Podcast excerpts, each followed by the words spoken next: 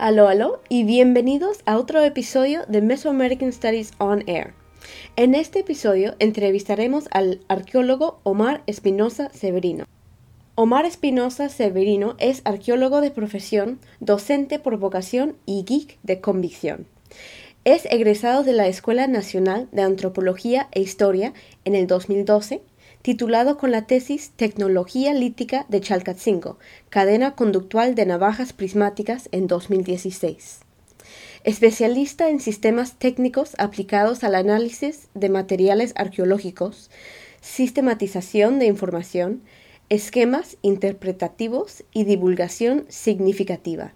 Con experiencia en proyectos de investigación del Instituto Nacional de Antropología e Historia desde 2011, participando en el Proyecto Arqueológico Chalcatzingo, Salvamento Arqueológico Autopista Siglo XXI, Salvamento Arqueológico Conjunto de Oficinas Reforma Hidalgo, Salvamento Arqueológico Itzacalco La Viga y Salvamento Arqueológico Tlalpan Centro.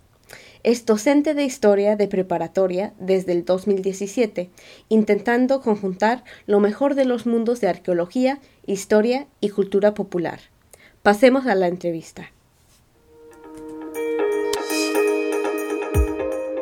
Antes que nada, muchísimas gracias por tomar el tiempo de, eh, para platicar conmigo hoy. Estoy muy emocionada, como hemos dicho, ¿no? De poder platicar un poco acerca de tu, trabajo. Para comenzar, ¿podrías platicarnos un poco acerca de lo que es el periodo preclásico? Un resumen de, las, de los temas generales eh, y lo que uno debe de saber para poder entender este, esta investigación que has hecho. Sí, claro. Bueno, el periodo preclásico es eh, una de las divisiones temporales que se ha hecho respecto al estudio de Mesoamérica. Aproximadamente abarca entre el 2500 antes de Cristo y hasta el 200 después de Cristo. Esta es una época muy larga donde se dan cambios muy importantes dentro de toda la organización sociopolítica mesoamericana y pues básicamente hay varios puntos de, inicio. Quizá uno de los más importantes es que durante este periodo eh, se da la fundación de los primeros centros urbanos en el territorio que hoy consideramos como, como México y otros, este, otros países de Centroamérica. Y pues por ahí tenemos uno de, de las civilizaciones que, está dentro de la controversia, pero se ha puesto como centro inicial de este periodo, que es la, cultura olmeca. Sin embargo, no, no es la única y no es, el único, no es la única manifestación cultural, porque dentro de esta organización sociopolítica que está cambiando en este periodo preclásico, tenemos eh, la jerarquización social, es decir, el nacimiento de estratos sociales muy, muy determinados que se van a cristalizar hacia el periodo clásico. Es decir, vamos a ver una división tanto de trabajo como económica que va a estar funcionando ya en este periodo. Además, hay una especialización artesanal muy interesante que quizá también sea un eje de discusión durante este periodo, porque pues de ahí justamente va a empezar a, surgir estas, estos estratos sociales. Y quizá eh, también es, el, es el, la cristalización de, las interacciones entre diferentes regiones de, lo que hoy llamamos Mesoamérica. este, por ahí, después de la, de la, especialización, pues vamos a tener que hay un cambio este, en el modo de producción donde van a empezar a interactuar las diferentes regiones y las diferentes ciudades o urbes que están haciendo en ese momento gracias a las redes de intercambio comercial, que se supone que están surgiendo en el inicio de este periodo, pero ya están muy concretas hacia, hacia mediados de este periodo, que es más o menos hacia el 400, 700 este, antes de Cristo. Y justamente en este corte, que le vamos a llamar periodo eh, preclásico medio, vamos a ver justamente como las manifestaciones más importantes y quizá más interesantes de, este, de este, momento, que es justamente la, diáspora olmeca, donde vamos a ver no solamente manifestaciones de esta índole social y, comercial, sino también cuestiones muy arraigadas con la religión, con la cosmovisión, con, con, la religión que van a estar involucradas también en el cambio de la organización social. Y pues bueno, básicamente es eso, es un periodo donde los asentamientos humanos en pequeños grupos que nosotros llamamos aldeas van a estar desarrollándose y hasta que tenemos grandes poblaciones, grandes conglomeraciones este, que ya llamamos urbes, ciudades, ciudades o centros urbanos. Este, y vamos a tenerlos a, lo largo y ancho de todo Mesoamérica. Eh, normalmente pensamos que, o se, menciona mucho a los olmecas como los primeros, pero en realidad, tanto en el occidente de México, en el centro, en el sur y en, y en, y en estados de, del área maya, ya sea Guatemala y, Belice, pues también tenemos este, grandes eh, ciudades importantes. Y pues básicamente eso es como, como un resumen muy, muy, muy concreto de lo que, lo que vamos a ver. Es un estado de, de, de inicio y de transformaciones sociales específicamente, que justamente van a, van, van, van a marcar el panorama hacia el clásico mesoamericano. Eh, mencionaste eh, en especial, ¿no? Que es, estas son las raíces, se podría decir, de lo que vemos en el clásico. Y muchas veces la gente olvida, o sea, yo siento que siempre hablamos de los olmecas, ¿no? Y olvidamos las otras ciudades, las otras aldeas que están creciendo en estos momentos. Y es precisamente en el preclásico donde vemos, por ejemplo, eh, las primeras canchas de juego de pelota, ¿verdad? Así es. Entonces estamos viendo ya los inicios de todo aquí en, el preclásico.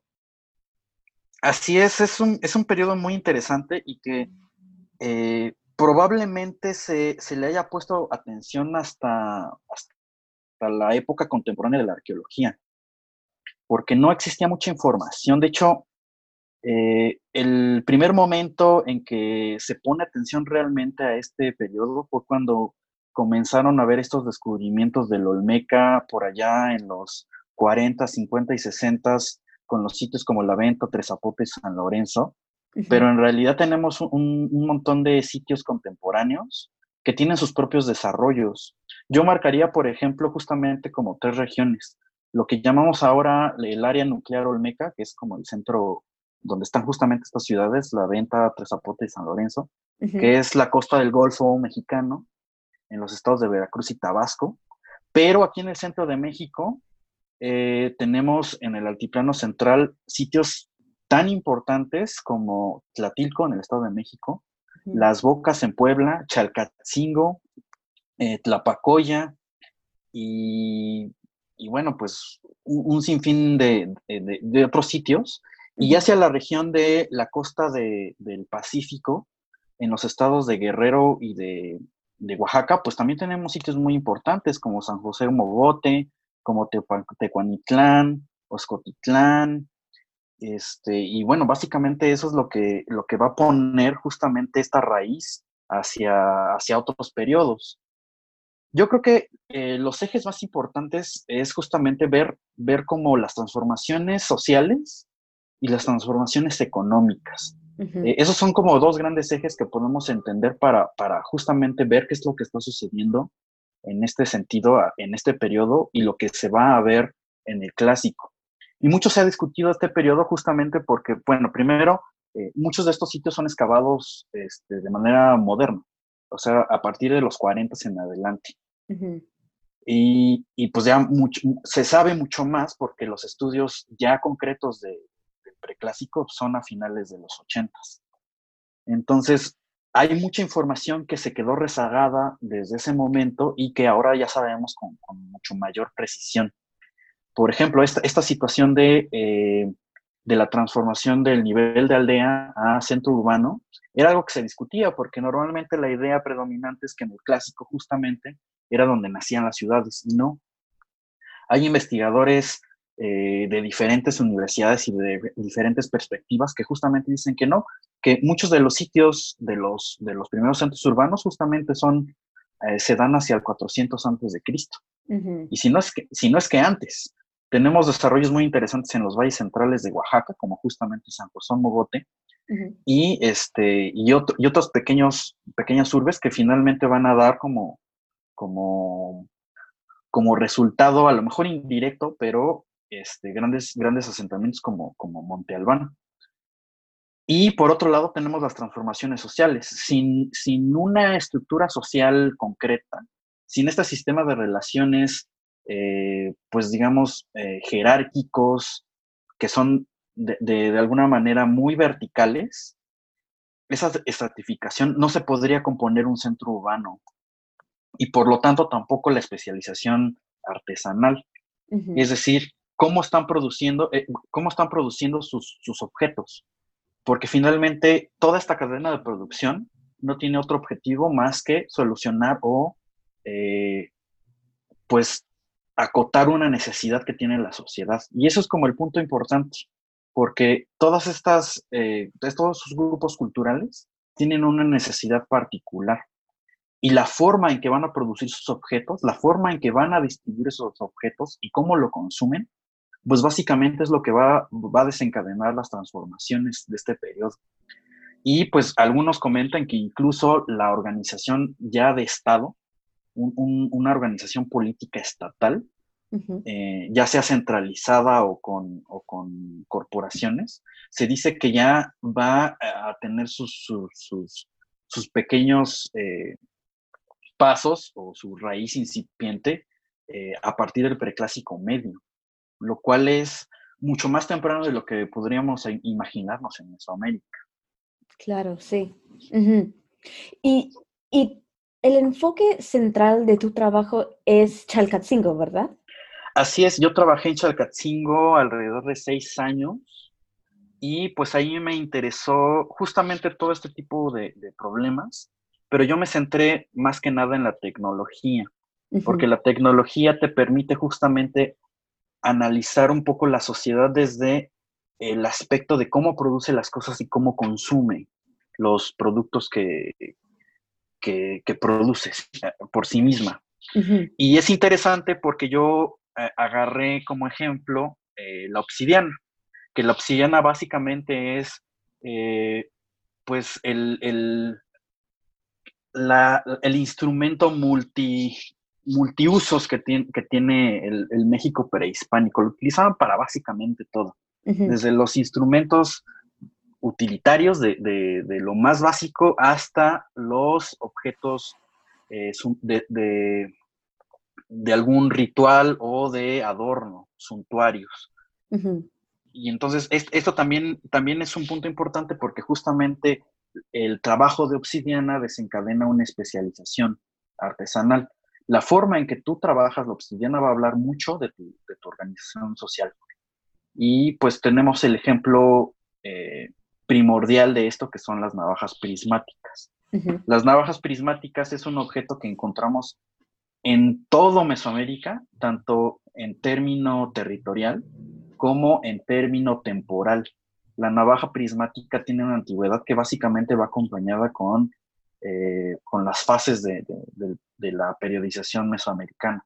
La vemos un poco antes del preclásico y la vemos hasta el posclásico. Incluso es muy curioso porque las navajas prismáticas, o, se piensa que la tecnología prehispánica se deja de usar en el momento de la conquista española, pero en realidad las navajas prismáticas tuvieron un, uso hasta el siglo XVII, siglos XVII y principios del XVIII, porque los, los indígenas aquí en el centro de México no se acostumbraban a los instrumentos que traían los españoles. Se dice que en los grandes tianguis de la Ciudad de México todavía se vendían este, eh, una decena de navajas prismáticas por 12 reales. Entonces vemos una, una, eh, una permanencia de este instrumento, pues básicamente de larga duración. Ahora, la, cuestión aquí con las navajas prismáticas es que es un implemento que, es mañoso, es, es complicado, es, es, complicado manufacturar una navaja prismática. Entonces, eh, normalmente pensamos también que hay, un, hay solo una manera de, de, manufacturar estas navajas y no, en realidad hay, hay, diferentes. Y en mi trabajo en Chalcatzingo justamente identificó que tenemos una cadena de producción a lo que yo me, yo me enfoqué como cadena conductual, bastante particular, porque eh, tenemos una manufactura sin, sin, sin, mucho, sin mucha vuelta. El primer punto es que la obsidiana no está cerca de Chalcatzingo, que está actualmente en, el oriente del estado de Morelos. Los mm. yacimientos de obsidiana más cercanos este, están a kilómetros, pero ya a decenas de kilómetros. Entonces, esta cadena conductual, primero, el primer paso sería justamente traer la materia prima al, centro, a la ciudad. Y eso ya te habla justamente de cómo se están organizando no solamente en, el, en, el, en la ciudad, sino en, en una región mucho más amplia. Se dice que Chalcatzingo es uno de los centros urbanos, de los primeros centros urbanos que tenemos en el centro de México. Y no solamente es de los primeros centros urbanos, sino además que era un centro rector.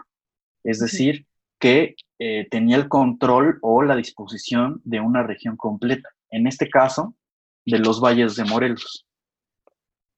Y esto llega pues más o menos a lo que es actualmente el estado de Puebla e incluso un poco el estado de, este, hacia la región de Oaxaca. Era como un punto intermedio además.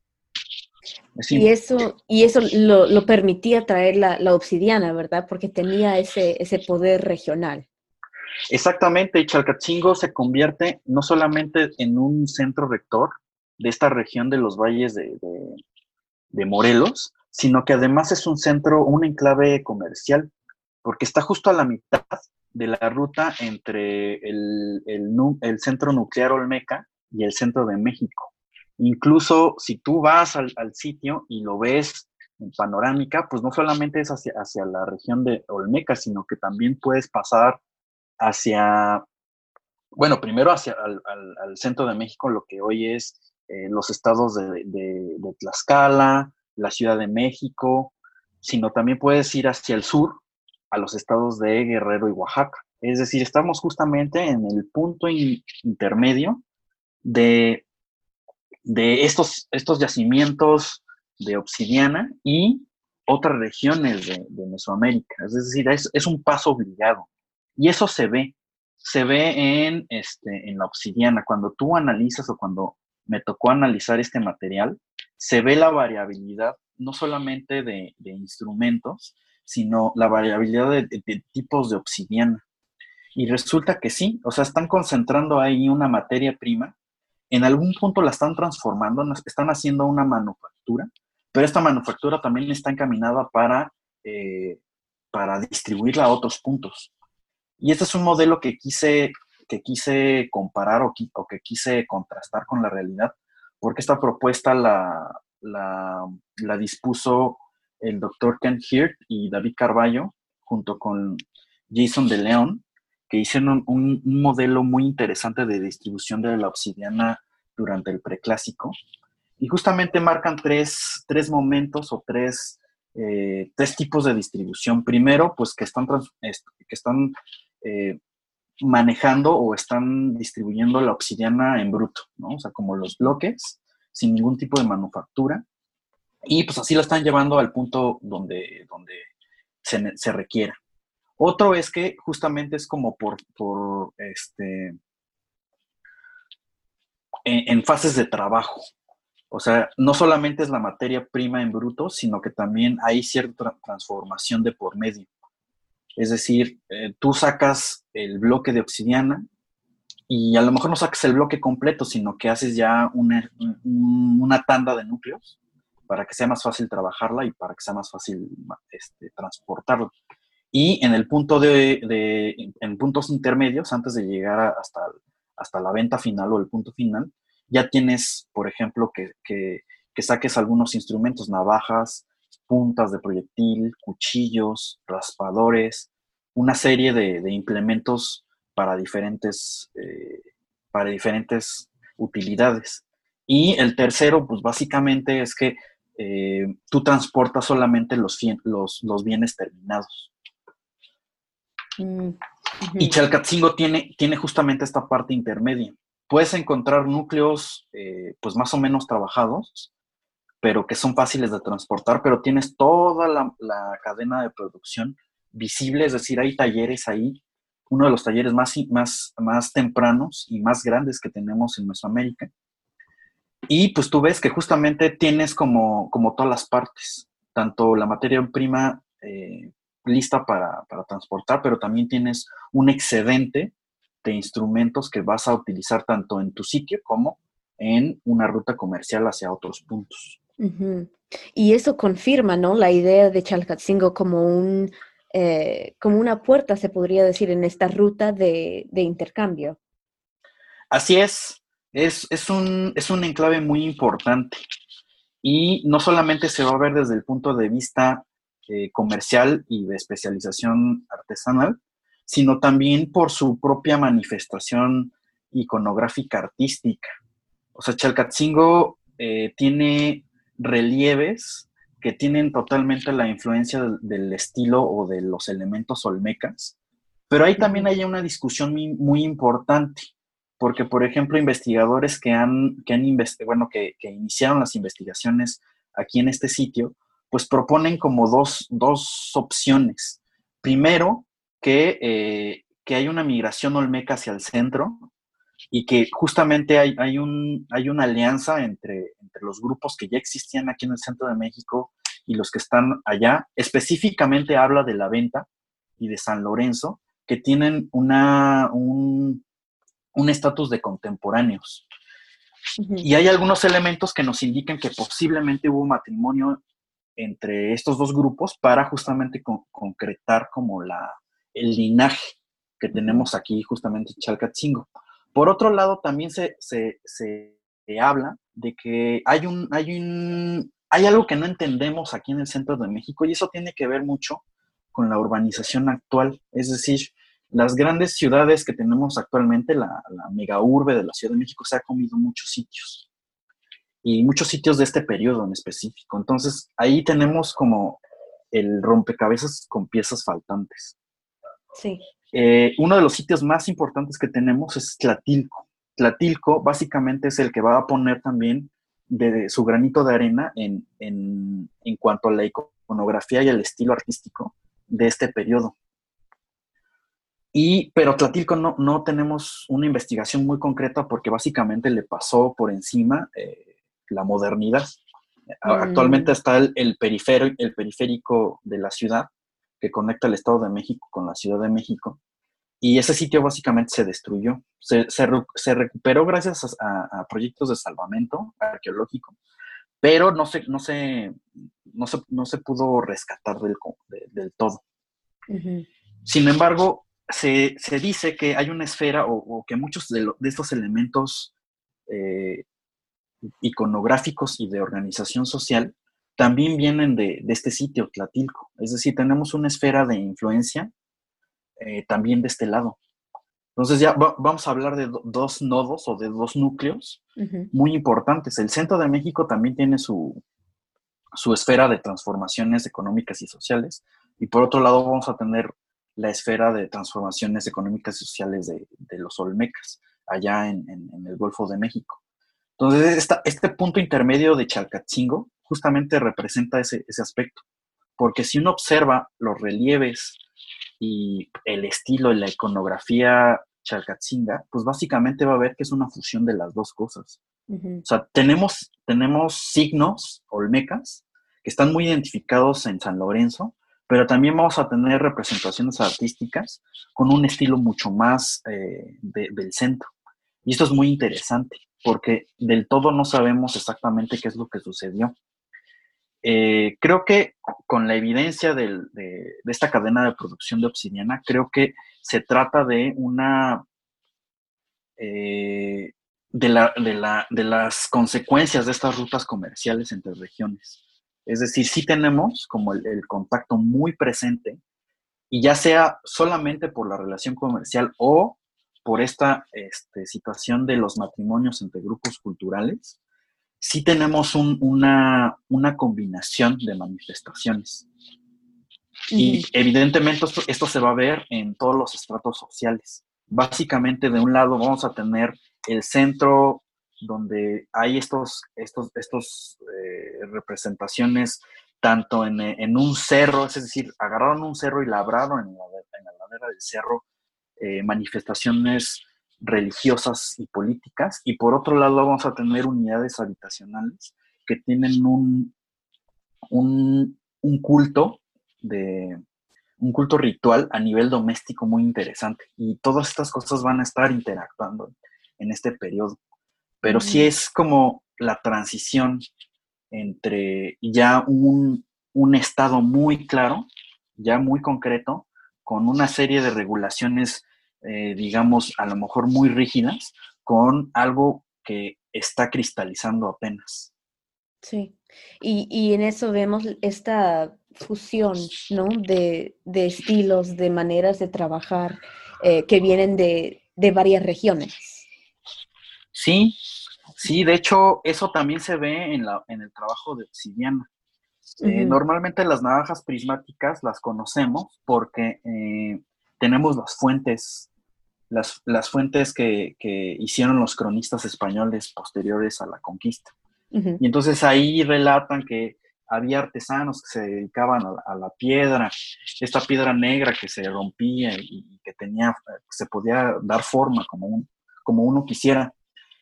y, para sacar esas navajas utilizaban una especie de de instrumento como palanca de madera que pues, sostenían con sus pies o sostenían con las manos y iban como presionando y, salían las navajas. En este periodo no. En el periodo preclásico lo que, o sea, nunca, nunca hemos encontrado estos instrumentos. Hmm. Entonces, ¿cómo creen que, se trabajaba la obsidiana?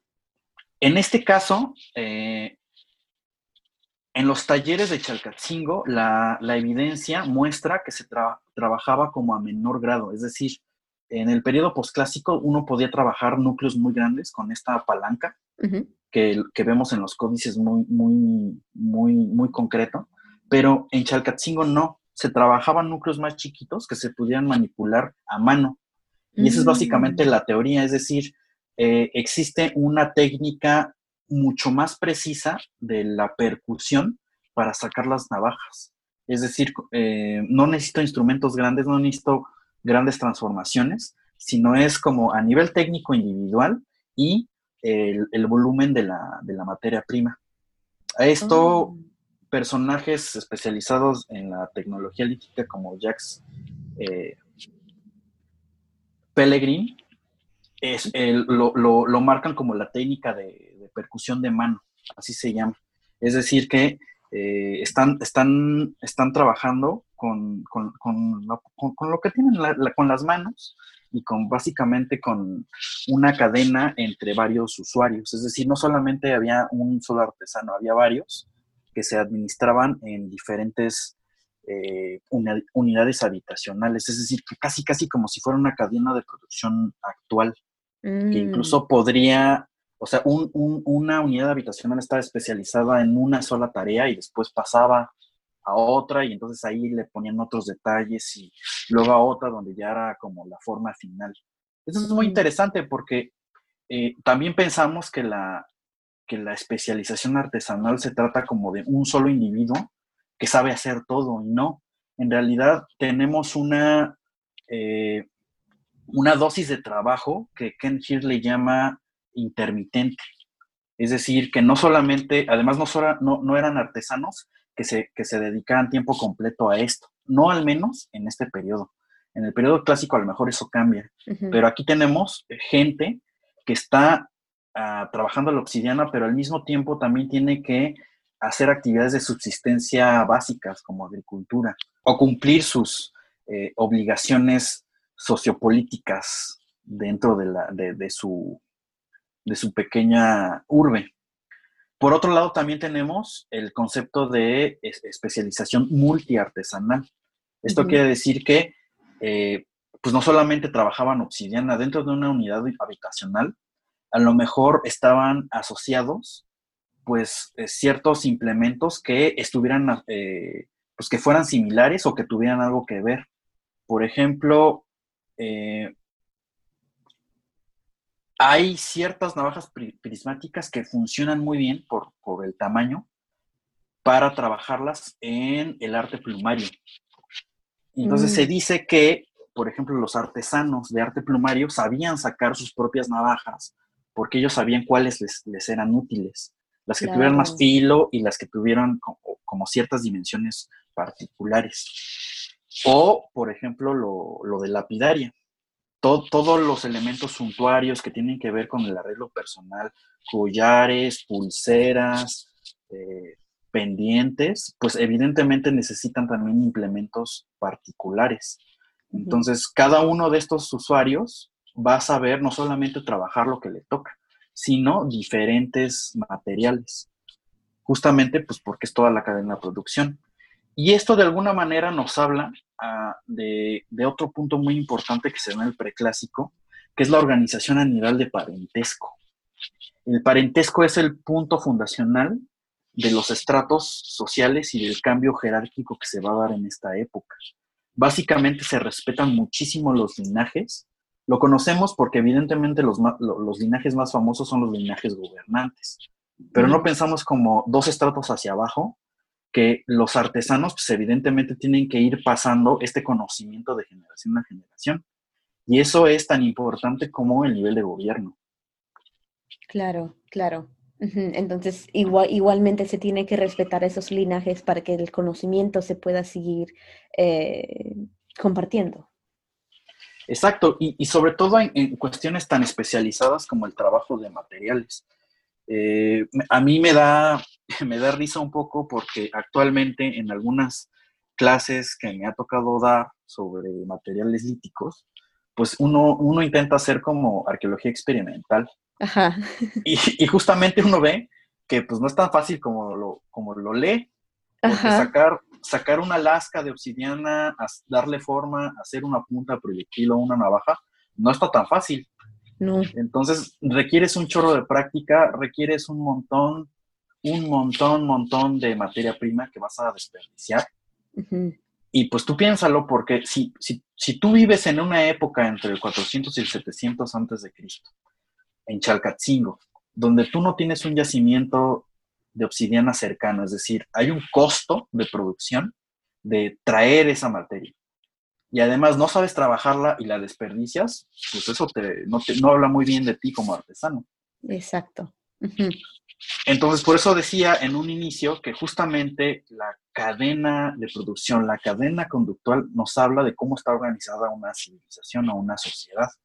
En este caso, pues la obsidiana me, da el marco particular para entender justamente estas relaciones. Actualmente, con la experiencia que, yo tengo, pues veo que no es fácil, eh, no es fácil trabajar la obsidiana. Se rompe o uno la rompe, desperdicia mucho si no sabe cómo golpearla. Y evidentemente, pues tú tienes en la idea sacar una, una navaja así totalmente recta, con los filos muy definidos, con las aristas muy delineadas, muy, este, pues como las encuentras en el contexto arqueológico. y, no, para eso necesitas años de experiencia. Y entonces te das cuenta que justamente esta base de especialización artesanal, pues se basa en la transmisión de, eh, del conocimiento que tiene esta gente.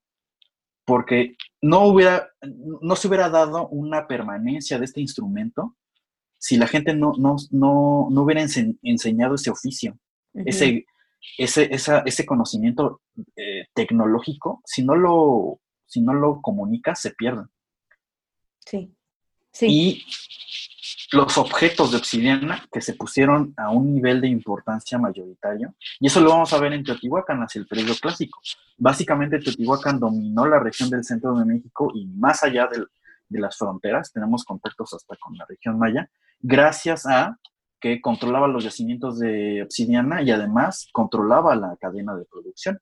Básicamente fue un, factor que ahí se vio cristalizado, pero eso lo vemos desde el trabajo de acá. Entonces entiendes que una unidad habitacional no solamente es un, es un, es un lugar de, habitación, de vivienda, sino que es un, es un espacio multiartesanal donde hay un trabajo especializado intermitente que ver con el parentesco y el parentesco tiene que ver con la permanencia y con la transmisión de un conocimiento social, cosmogónico, eh, tecnológico, una división de trabajo, y eso se va a ir repartiendo. Es, es una bolita de nieve que se va haciendo grande, grande, grande. Y pues justamente eso, esos son los, eh, los puntos de inicio de todas estas transformaciones sociales que vamos a ver pues desde el preclásico, durante el preclásico y finalmente en el posclásico. Exactamente. Y yo creo que es esta, esta investigación, esta tesis, es una representación perfecta de los movimientos y los cambios del preclásico, ¿no?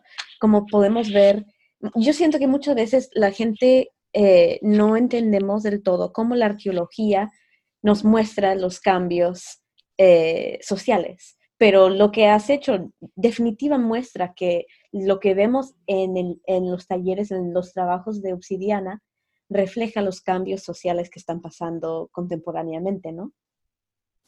Así es, pues básicamente es toda esta organización eh, tecnológica que, te habla de, del conocimiento científico, cómo lo han desarrollado. Es decir, la tecnología a veces la entendemos como un poco desde sus manifestaciones.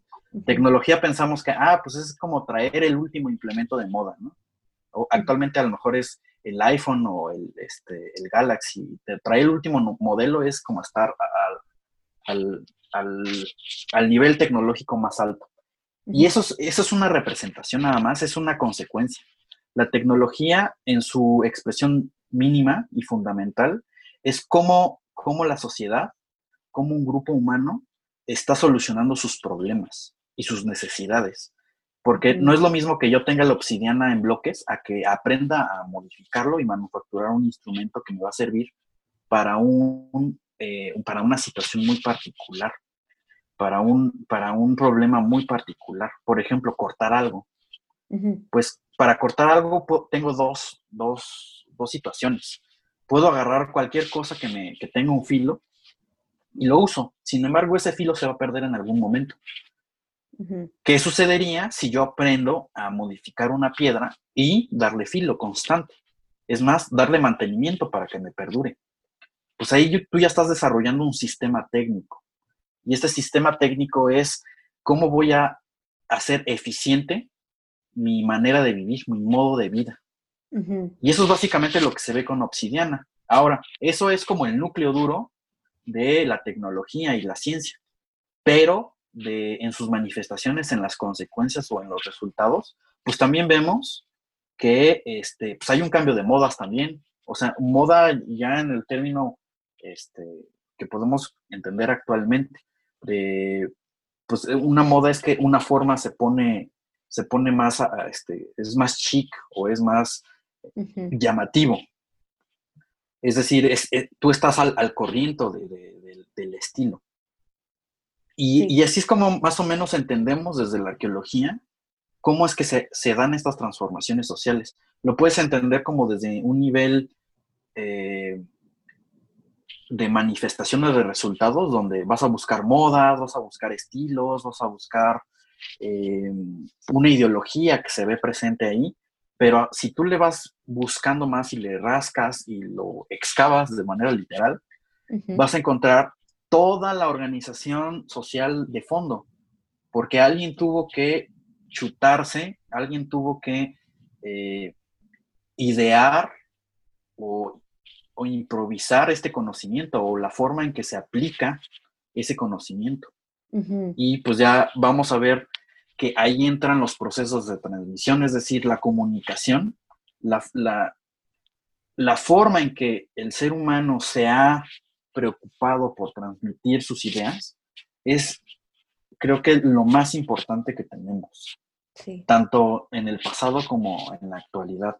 Si nosotros no pudiéramos comunicar o hacer perdurar nuestro pensamiento, no estaríamos ni siquiera aquí ahorita hablando por, por Zoom para hacer un podcast de arqueología. Exactamente. ni siquiera nos entenderíamos y creo que eso por el ritmo cotidiano lo, perdemos de vista. Ya es, ya es tan normal que dices, ah, pues sí, me meto, me meto a Spotify a escuchar el podcast de Social eh, Studies of Mesoamerica y, ya está, ¿no? pero, pero hay mucho detrás. Exactamente, todo un proceso que, que, dio eso como un resultado. Sí. Sí, es muy cierto. Y yo creo que sí, es, es algo que muchas veces olvidamos y, y, afortunadamente tenemos arqueólogos, ¿no? Como, como tú, que, que están buscando los procesos sociales que, que dieron con, o que produjeron los, eh, bueno, los restos arqueológicos que, hoy en día encontramos, ¿no?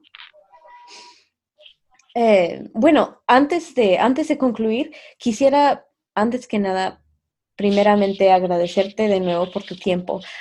Y solo para, para resumir, ¿qué dirías que es lo más importante, el, el punto resaltante de, del trabajo que has hecho? Pues justamente esa idea de cómo se está comunicando un sistema técnico. Es decir, la manufactura de la obsidiana y su objeto final, las navajas prismáticas, es una representación de la organización social de una sociedad, en este caso particular, Chacatzingo. Y eh, esto lo podemos tomar como un modelo, o lo podemos retomar ciertos puntos como un modelo general, que también nos hablan de las manifestaciones del preclásico. Y yo creo que esa es como la relevancia de, este trabajo. Podemos hablar de, eh, de, la, de la especialización tecnológica, de las rutas comerciales, pero creo que el punto primordial es justamente la comunicación. Es decir, si ese conocimiento no se hubiera transmitido, si ese conocimiento no hubiera perdurado, no existiría una cadena de producción tan especializada como lo, como lo, lo registré en estos talleres de obsidiana pero tampoco se hubiera podido hacer un intercambio comercial entre diferentes regiones de Mesoamérica. Y por lo tanto, pues tampoco se hubiera desarrollado con mayor nivel o con, mayor eh, regionalidad, eh, pues estas, urbes o estos centros urbanos primigenios. Sí, muy bien. Muy bien, pues muchísimas gracias de nuevo. Eh, voy a dejar en la página web para este episodio un enlace para tu tesis, para todos los que lo quieran leer. Eh, pero muchísimas gracias de nuevo y espero, eh, espero poder invitarte de nuevo. No, pues muchísimas gracias por, por invitarme. yo encantado de la vida de platicar esto una y mil veces y de cualquier otro tema. Y pues estaremos al pendiente es, un, es una buena iniciativa y ya veo que pasan muchas, muchas personalidades por este programa. Muchas gracias por, por invitarme y por escuchar. No, con mucho gusto. Muchísimas gracias de nuevo al arqueólogo Omar Espinosa por darnos su tiempo y venir a visitar aquí al podcast.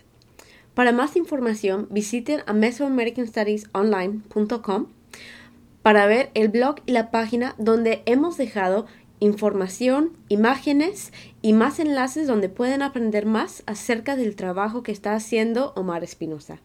Muchísimas gracias y nos vemos en la próxima.